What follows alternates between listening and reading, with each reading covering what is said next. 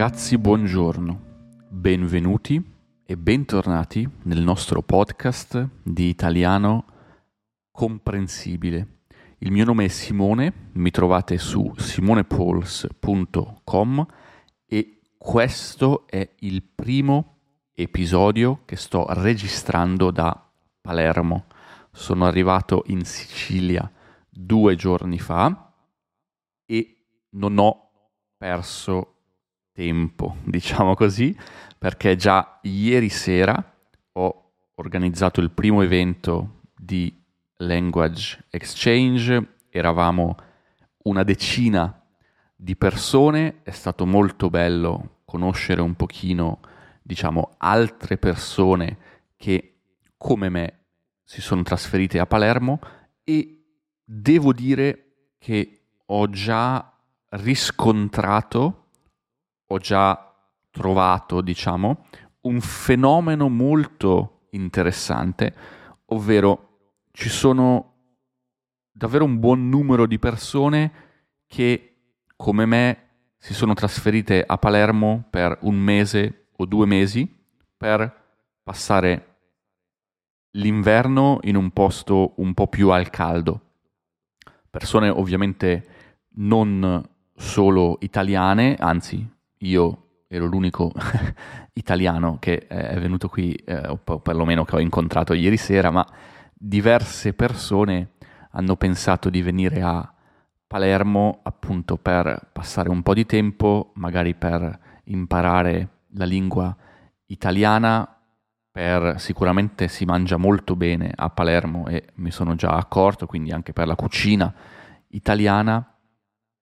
E che vengono un po' da tutta Europa. C'era un ragazzo spagnolo c'era un altro ragazzo di Israele che vive in Germania, mi stava spiegando, e quindi abbiamo fatto un po' di chiacchiere e molta gente con il fatto, diciamo, del Covid, del coronavirus, ha avuto questa, questa libertà, ha ottenuto dalle aziende per cui lavora il permesso di lavorare da remoto magari un mese o due mesi. ed è una, cosa, è una cosa molto carina, secondo me, perché le aziende, secondo me, si stanno accorgendo, e questa è una cosa buona che ci ha portato il Covid, le aziende si stanno accorgendo che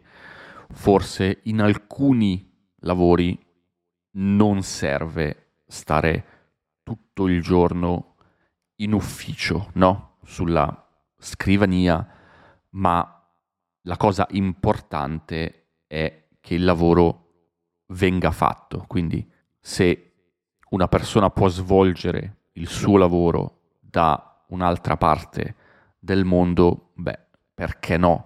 È una flessibilità, secondo me, molto importante da avere e spero davvero che sempre più aziende vadano in questa direzione, quindi che possano dare ai propri impiegati, ai propri dipendenti, ovvero alle persone che lavorano per l'azienda, questa libertà, questa flessibilità. Essendo arrivato da due giorni, perché sto registrando questo episodio di giovedì mattina non ho grandissime cose, diciamo, uh, da raccontare su Palermo, ma sicuramente esplorerò un po' la città e vi racconterò un po' com'è Palermo, com'è la vita a Palermo, come si sta. Sicuramente caricherò anche qualche foto su Instagram per raccontarvi un po' come va, quindi state connessi. Veniamo però all'argomento di oggi, ragazzi, l'essenzialismo. Che cos'è l'essenzialismo? Ma l'essenzialismo potrebbe essere definito come la disciplinata ricerca di meno.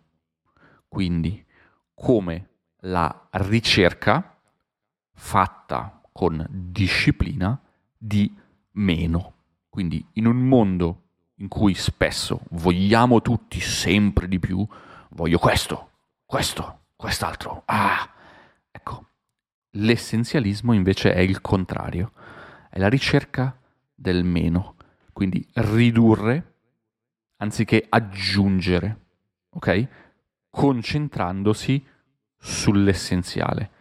Quindi l'idea è cercare di capire nella nostra vita o nel nostro lavoro quali sono le cose davvero essenziali e concentrarci su queste cose, no? Mi è venuta questa idea di parlare di essenzialismo perché un po' di tempo fa ho letto un libro che si chiama proprio Essenzialismo. L'autore si chiama Greg McKeown, se ben ricordo. E questa idea mi è piaciuta moltissimo. E quindi ho detto, beh, bisogna raccontarla un po' nel podcast, non so, devo, devo raccontarla.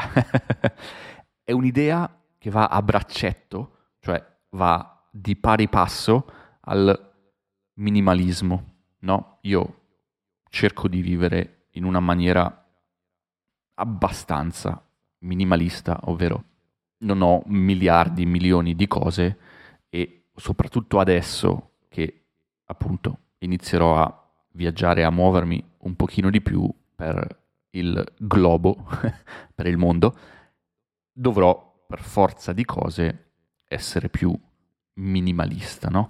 Quindi, dato che il minimalismo è una filosofia, diciamo, di vita per me interessante, che però è più connesso a, alle cose materiali. L'essenzialismo è più o meno simile, ma parla invece di tutte quelle cose che non sono materiali, no? Quindi io potrei essere minimalista, non ho niente, però faccio mille miliardi di cose nella mia giornata, no? Ecco, non sono essenzialista, perché l'idea dell'essenzialismo è dire, va bene, quali sono nella mia vita cose davvero importanti. Non possono essere un milione, perché se no faccio tutte queste cose male. Quindi, quali sono le cose importanti? Questa è una domanda che ognuno di noi dovrebbe farsi ogni tanto, secondo me, almeno una volta all'anno, ma anche due volte, e riflettere un pochino, cioè sto vivendo in linea con quelli che sono i miei principi, i miei valori, le cose che ritengo importanti, oppure no? E se no, perché no? E cosa posso fare per riallinearmi alle cose che ritengo importanti, no? è una cosa che secondo me anche io dovrei, dovrei fare più spesso, ecco, no? Quindi sicuramente il primo step è capire quello che per noi è essenziale. Per una persona potrebbero essere ad esempio le relazioni, la famiglia, per un'altra potrebbe essere molto importante il lavoro, la carriera, ecco, che ovviamente non devono andare una contro l'altra, perché c'è anche il concetto di work-life balance, quindi uno può dire va bene, per me sono fondamentali le relazioni, ma anche la carriera e trovo il modo di far funzionare queste cose. Per un'altra persona potrebbe essere importante vivere da un punto di vista sostenibile, ad esempio, per l'ambiente, oppure potrebbe essere importante aiutare altre persone, magari una persona molto attiva dal punto di vista sociale, ad esempio, no? Quindi ognuno di noi deve chiedersi un pochino, ok, quali sono le cose davvero essenziali e ogni volta che arriva una nuova proposta o una cosa nuova nella nostra vita, dovremmo chiederci questa cosa è essenziale, fa parte di quella che è la mia filosofia di vita, di cose essenziali? Sì o no? Nel momento in cui dico sì a qualcosa di nuovo, sto dicendo no a tante altre cose, perché il tempo che abbiamo noi tutti nella vita è limitato, abbiamo tutti 24 ore al giorno, no? Dipende da come lo utilizziamo. Dobbiamo capire che non possiamo pensare di riuscire a fare tutto, no? Io quando ero adolescente, quando ero teenager, avevo un po' questo problema, volevo fare 100 cose, poi iniziavo una roba, la lasciavo a metà, iniziavo un'altra, la lasciavo a metà. Quindi alzi la mano chi ha avuto lo stesso problema. Ragazzi, oh, scrivetemi su, su Instagram se anche voi eravate, eravate come me. Ecco, quindi ogni tanto bisogna saper dire di no ad alcune cose, anche se magari ci gasano, anche se magari siamo contenti e vogliamo davvero farle e ci piace questa nuova idea, però purtroppo il tempo che abbiamo è quello, quindi bisogna saper dire di no ad alcune cose per, per poter investire il tempo su altre cose molto spesso. No? E l'autore del libro qui fa riferimento a un altro libro di un famoso designer tedesco, Dieter Rams, il libro si chiama Veniga a Babessa e io l'ho aggiunto sulla mia lista di libri da leggere perché lui è un designer, quindi parla di questa cosa dal punto di vista del design, ovviamente. Però il concetto si può applicare anche in altre aree della vita, no? È anche vero che se ci concentriamo su una cosa, facciamo progressi più in fretta e non disperdiamo, non buttiamo via le energie. Cioè, se io voglio studiare l'italiano, e inizio a studiare l'italiano, progredisco, faccio progressi abbastanza in fretta se studio solo l'italiano. Se studio l'italiano e poi dico voglio studiare anche lo spagnolo, il francese, il cinese e studio 4-5 lingue tutte insieme, probabilmente non vado da nessuna parte, no? Perché inizio a confondermi, inizio a fare casino, inizio a perdere la motivazione, no? Invece è meglio concentrarsi su una cosa, spingere, noi diciamo, no? spingere vuol dire mettere tanta energia, no? In qualcosa. E ovviamente è un po' uno slang. Spingere, no? Ha un altro significato di solito in italiano. E appunto è meglio concentrarsi su una cosa. Per concentrarci su una cosa, però dobbiamo stabilire delle priorità e come facciamo a stabilire delle priorità? Dobbiamo sapere quello che per noi è fondamentale, quali sono i nostri valori, quello che per noi è essenziale, perché solo allora possiamo stabilire delle priorità. E l'autore dice, cosa succede se noi non stabiliamo delle priorità, se non decidiamo quali sono le cose prioritarie, quali sono le cose più importanti. Ma quello che succede è che ci saranno altre persone che decideranno per noi. Quindi anche sul lavoro, no? Se io sul lavoro so che ho la mia lista, la mia to-do list con le mie priorità, 1, 2, 3, allora so che oggi farò queste tre cose. Se non ho la mia lista, arriva un collega e mi dice, ah Simone, fai questa cosa per favore subito, è importantissima, mi serve una mano, aiutami adesso, ah, casca il mondo, no? Se io non ho definito bene le mie priorità, allora ecco che un'altra persona inserisce una nuova priorità nella mia vita. Quindi è importante capire quali sono le nostre priorità, dove deve andare il nostro tempo, dove vogliamo investire il nostro tempo, no? La persona essenzialista si rende conto, capisce che bisogna fare anche dei sacrifici. Fare dei sacrifici significa fare una cosa ma non un'altra, no? Il, il sacrificio era, è una parola forte perché era quello che facevano no?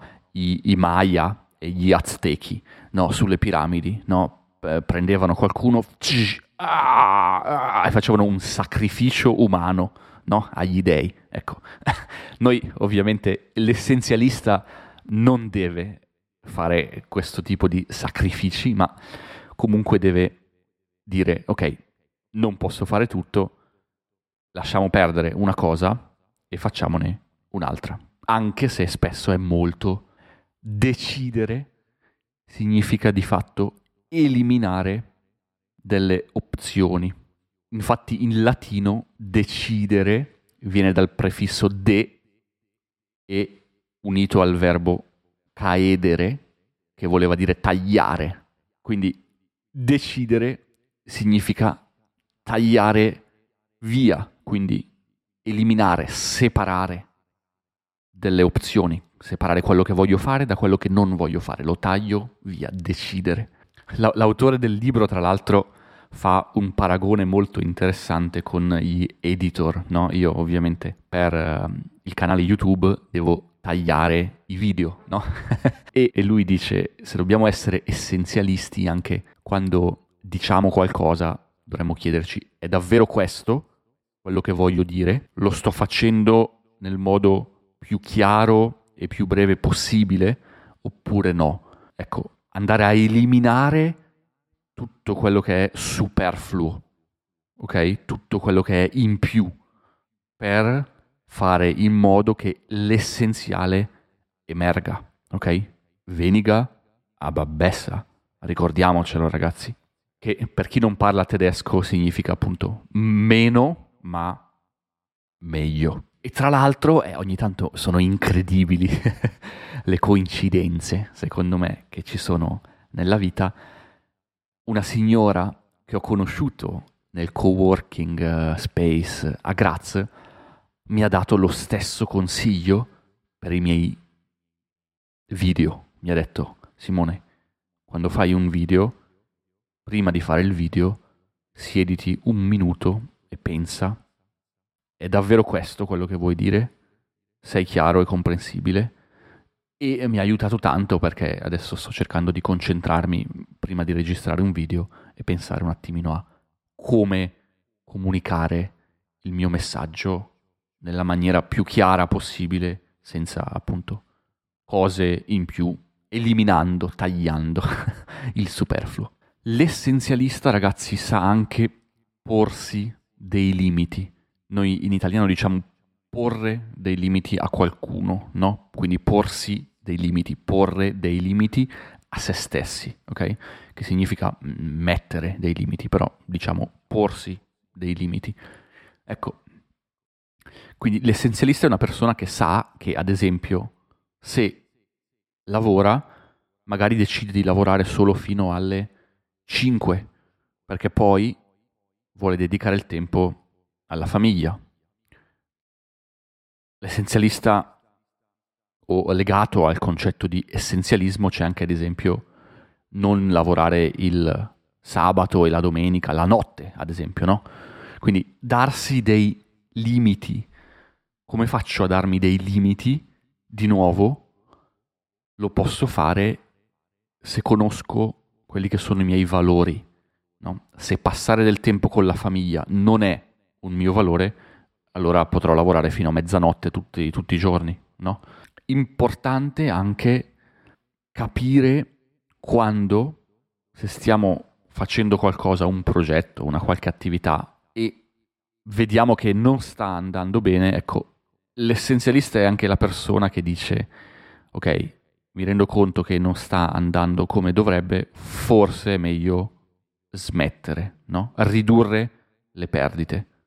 Che non vuol dire mollare, mollare significa inizio una cosa, non va bene, dico non riuscirò mai a farla, mollo. Ecco, no, questo non va bene. Però continuare ostinandosi a sbattere la testa contro al muro, dsh, dsh, se vedo che una cosa non sta andando bene, non aiuta, no? Ci facciamo male alla testa, oi, oi, no?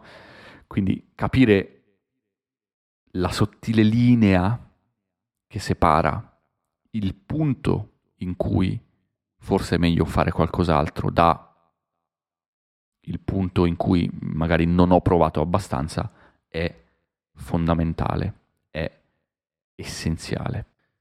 E di nuovo anche il dire di no. Per me dire di no è, è, è difficile, è molto difficile ragazzi, soprattutto con gli amici ad esempio. No?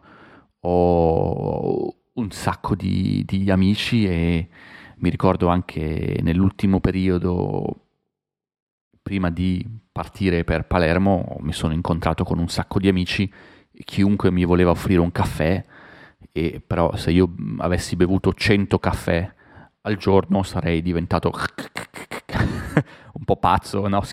cioè eh, un po' nervoso, perché mm, anche se sono italiano non posso bere 200 caffè al giorno. Ecco, è un esempio stupido, è un esempio banale, semplice, no? Perché va bene, dire di no a un caffè è molto più semplice che non dire di no a un'altra cosa più grande. Però mm, secondo me è un esempio che vi, vi spiega bene un po' come può, come può essere la cosa, no? Io ultimamente, quando leggo un libro di questo tipo, riassumo alla fine del libro quelli che secondo me sono, in inglese li chiameremmo i tre takeaways del libro, quindi le tre cose che ho imparato dal libro, in italiano ci vuole una frase intera, ogni tanto mi piace l'inglese perché è più compatto con alcune cose, e sono sicuramente imparare a dire di no o pensare a cosa comporta dire sì, a cosa significherebbe dire sì quando si presenta una nuova opportunità. Punto numero due, ritagliare all'interno della nostra routine settimanale uno spazio per pensare, uno spazio davvero dedicato a Simone in cui dico, va bene, allora penso a un pochino quello che voglio fare, i miei valori, dove sta andando la mia vita e cosa voglio fare. È importante, secondo me, perché nella vita frenetica, nella vita veloce in cui viviamo, spesso ci dimentichiamo di fare questa cosa, ma è molto utile perché se no siamo un po' in balia della tempesta, ovvero decidono gli altri per noi e noi non vogliamo questa cosa. Il punto numero tre, di nuovo, veniga ababessa e nel mio caso significa, uh, per quanto riguarda il business perlomeno, lavorare sui colli di bottiglia. No? I colli di bottiglia sono quelle parti del processo che rallentano tutto il business, tutto il processo. No? La bottiglia, voi sapete che la bottiglia è quella che si usa per bere l'acqua. No? Il collo è questa parte del, del corpo che c'è uh, tra la testa, che tiene la testa attaccata al resto del corpo. No? Il collo di bottiglia è la parte stretta della bottiglia. No? E in gergo diciamo di business si utilizza anche in inglese la stessa espressione, è la parte di un processo che rallenta tutto il resto, no? Quindi anziché a, a continuare ad aggiungere, a fare più cose, concentriamoci sulla parte che ci rallenta e andiamo a cercare di lavorare su quella, anziché continuare ad aggiungere. Ragazzi, spero che l'episodio sia stato utile, la filosofia essenzialista secondo me è molto interessante, come ho detto questi sono stati i miei uh, tre takeaways del libro che ho letto, vi lascio magari il titolo del libro nella descrizione del podcast, se vi è piaciuto l'episodio ragazzi lasciatemi un commentino su Apple Podcast, seguitemi su Spotify, su Instagram e ci sentiamo prestissimo con, spero già, qualche news da Palermo, ragazzi. Siete grandissimi. Vi mando un abbraccio gigante. Ciao a tutti, ragazzi. Ciao. Veniga a Babessa. Ricordatevelo.